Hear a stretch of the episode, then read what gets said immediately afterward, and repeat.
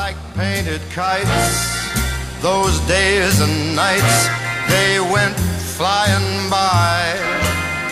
Uh, yeah, someone, you know, I- Imus I was on Imus this morning. He had me yesterday uh, send him their, my five favorite songs. I said, what are you, Casey Kasem all of a sudden? I mean, so these guys are playing the songs too. Joel, who, uh, Joel Hollander, uh, who ran FAN for a long time, he started as a salesman, then he ran the place for a long time before he went off to run uh, Westwood One and, and some other radio entities, and now is actually kind of back because he's uh, part of the Entercom board, so he's got his hands back in uh, FAN among other things now. Joel, welcome. How are you? We're here to make you a new offer. That's, uh, stop, stop. but uh, all right, so Cherney said you get to give me this proclamation. yes. So what do you have? The mayor stopped by. They couldn't. That was it's nice Mike, of him, thanks. Mike Francesa Day. Oh, very nice, Uh, very nice. Thirty years, Mike, which. 30 years of anything is really incredible. And you know what most people don't know is you begged to get in 30 I years did. ago in Astoria, and now you're going out as the king. Thank you. That's very is- nice. Which Thank is you. really, and you deserve it all, and you've helped a lot, a lot of people along the way. And I hope you're excited that one of your proteges is going to replace you, Chris Carlin. you know what? Uh, it, it's amazing how many guys came through, and we did help a lot of people. Thanks to you with your charity, uh, Tomorrow's Children, and all the different charities. FAN did a great job with the cha- uh, really did an amazing job with the charities through the years. You created an industry with your charity. You did an amazing research work, uh, turned something that was terrible into something wonderful. Imus with what he did, and then of course what you guys did, all did with Tomorrow's Children's Fund, built a hospital. Uh, I mean, just unbelievable. Uh, FAN was always very good in that regard. Did an amazing job with And raising I, money. I, I happened to listen a lot the last few weeks. I was in the car. I live in the city right now, and you you haven't taken a lot of credit for the charity work, and I appreciate that. But you never turned the charity away. No, but I, you know, you guys deserved it. You guys did all the hard work. I always felt raising money on the show was the easy part. So, but I was always very proud of FAN. Did an incredible job of raising money. Never said no to all the different charities. Mel Holmes has never said no. No. The station never said no. World Hunger Year's been there forever. That's an old one for Mel. Uh, obviously, what you did with uh, SIDS and everything with that. I mean, you you- an amazing job what you did with your charity. You and Chris took the time at that time to really. A lot of people didn't even know what sudden death syndrome was, but you know what? Yeah, you took the time to find out, do the research, talk to the families, raise a lot of money. Uh, but it was a multi- multitude of charities all over the place. No, really, that fan touched a lot of uh, touched a lot of lives, which was really nice. Uh, thank you for this. And uh, so, you, uh, what about you? You know, I'm leaving. You're going back. I mean, what? I mean, you're like no, in the no. mix now No. again. Just You're not- like the consigliere now for the That's for a good position. Be. You're going to be the consigliere starting Monday. People are going to be calling They you. already, you already have the job. So I mean, you're part of the new, The new wave. company. The new company. What is would you tell them about Entercom? What do you know about Entercom that we don't? Entercom is a great burgeoning radio company. David Field is one of the great young CEOs in, in the country. Uh, he's very excited about the radio business. He wants to invest money in the product. Uh, you know, he was very sorry to see you go. He really wanted you to stay. Uh, but I think he's very excited about the new prospects in the afternoon, uh, new prospects in the morning. They just flipped 92.3 uh, to an alternative station. Uh, one of the things they've done is take eight radio stations across the country and flip formats where they were having problems. They just got the Minnesota Twins. Uh, so they really want to empower people. Uh, radio is a great business. He likes doing. Te- he likes teams, right? He likes sports rights and everything, they- right? We have over 150 college and professional teams. Uh, so there's a big national component there. I think uh, with the CBS Sports Radio Network, you're going to see. So, are you things. active in this stuff? Honestly, No, just really at a board level. You know, Okay. they'll call me and ask me a question once in a while. You know, and you know, sometimes they listen, sometimes they don't. And that's fine. That's the way I like it. Uh, and you'll see what that's like again starting next week. People are going to ask you your opinions on things. Not bad. And you're going to give a lot of free advice. Well, thank you for this. Thank All you, right, Joe. my pleasure. Joe Hollander Mike. from FAN. That's nice. Thank you to the uh, mayor's office and all this stuff. All right, we have a guest, uh, Chris. Do we? All right, welcome, Mike Ira Winderman, how are you? Ira. How are you, kid? Nice I- to talk I'm to you. good. And I want to give people some perspective. People have asked me, what are you doing at a New York station? How did this come together? And I just want people to know that everything you hear from Mike is genuine to this point.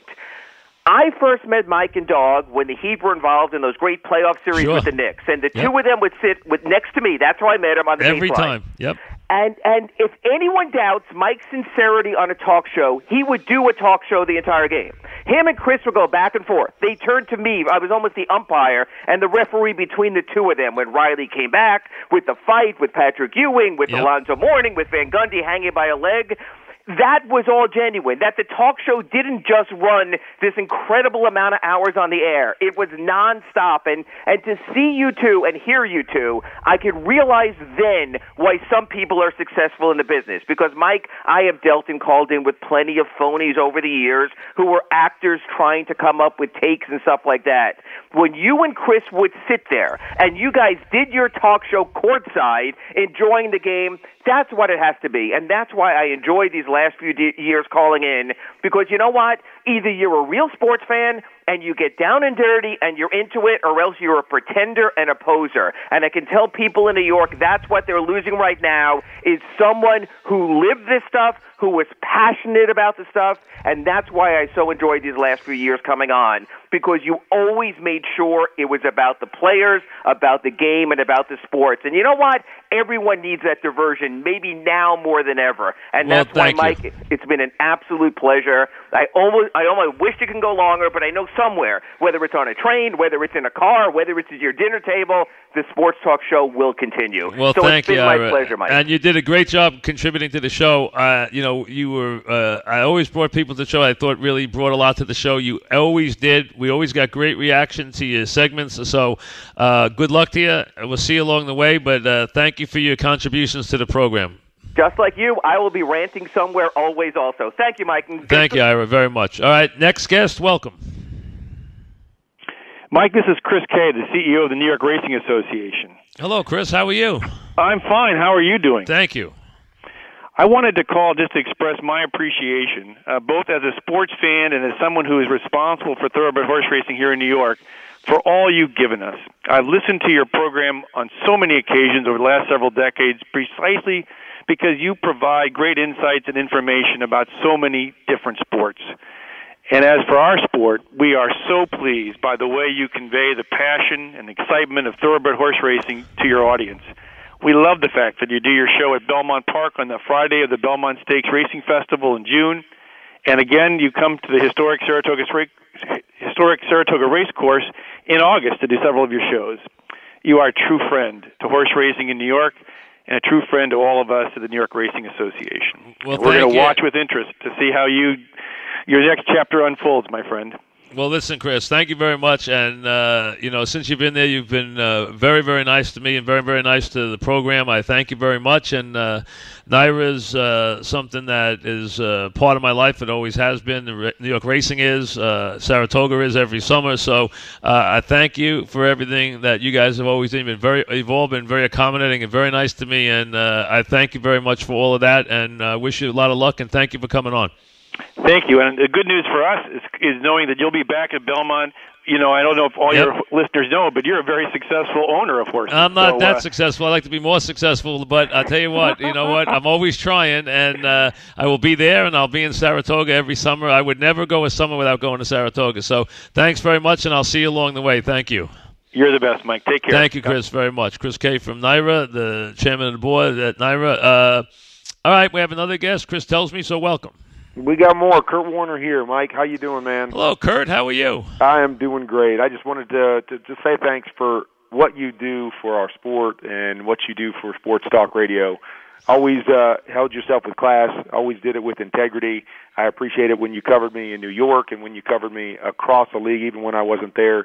Just appreciate how you did it, and uh, we're going to be losing a good one because uh, there's a lot out there that don't do it the right way and don't do it the way you did. So just always appreciated being on with you and listening to you and knowing that uh, I was going to get it done the right way. You were honest, uh, but but really good at what you did, and uh, just appreciated what you did, and, and best of luck in uh, in the next chapter. Well, thank you, Kurt, and uh, congratulations on your career and all the honors and everything else. And uh, and you know, I always tell people you handled uh, a very tough situation in New York uh, incredibly well. Uh, you you know, as you tutored and then uh, moved aside for a young uh, Eli Manning, uh, and then have gone on to such you know tremendous stuff. First as a player, and then of course uh, as a broadcaster. So congratulations on all you've accomplished, and thanks very much for always uh, coming on the program. I appreciate it. Well, it is my pleasure, and uh, congrats on a great run, and uh, enjoy the rest of your day.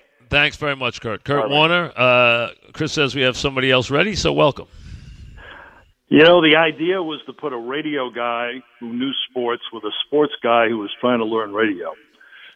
And honestly, as soon as you learn that you push the button and the red light goes on and the mic's open, you never shut up, and off you went. The rest is history. Michael, how you doing? Good. How are you?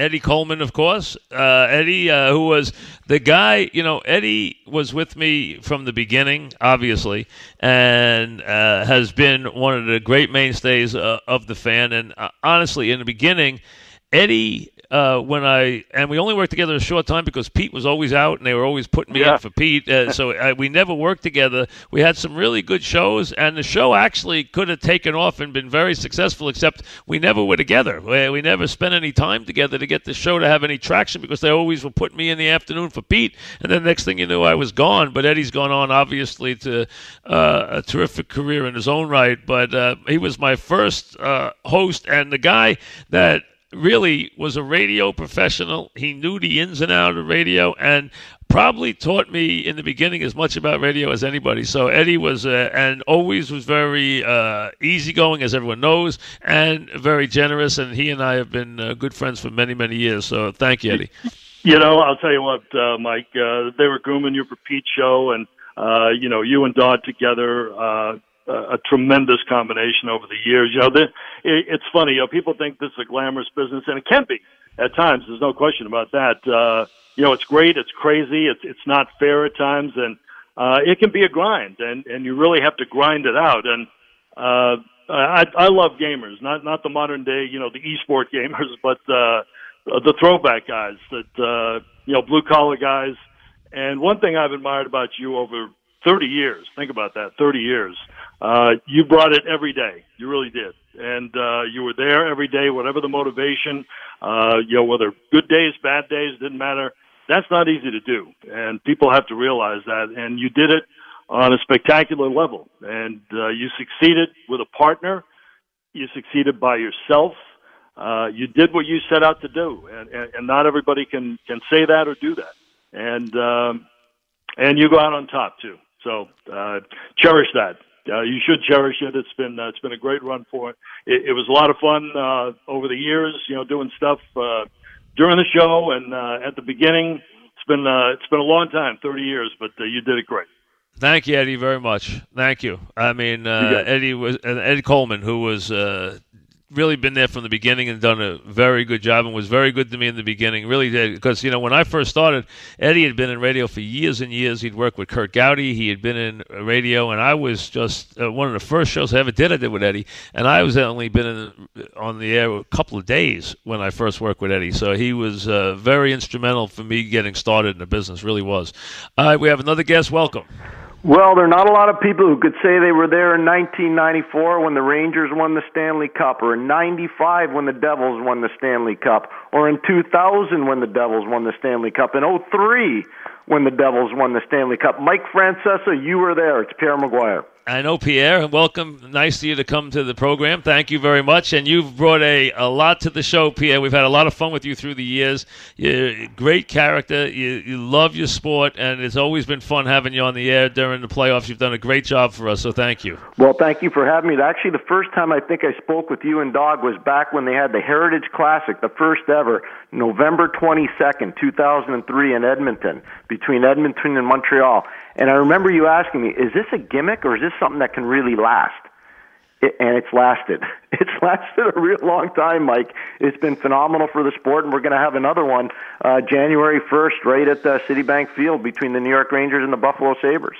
Absolutely, I had the commissioner in the other day, and he was looking forward to it. And I tell you, those have been those haven't been good for the sport. They've been amazing for the sport. Those have been absolutely home run. You know, some things just work. Those have been amazingly received. Uh, the the worse the weather, the better. I mean, it has been really. They've been good on TV. They've been good in person. People have loved those events. It's been fantastic, and I think it speaks to the spirit of cooperation between the NHL players, the people at NBC Sports, and the National Hockey League. It's just been phenomenal, the spirit of cooperation. If you were to do a an informal poll, Mike, of all the NHL players, and you were to ask them, what's the one thing you'd like to do besides winning the Stanley Cup? I bet you they'd all say playing in a Winter Classic. So it's a pretty big event. It's a huge event. It's our one standalone moment outside of the Stanley Cup that people really can resonate with.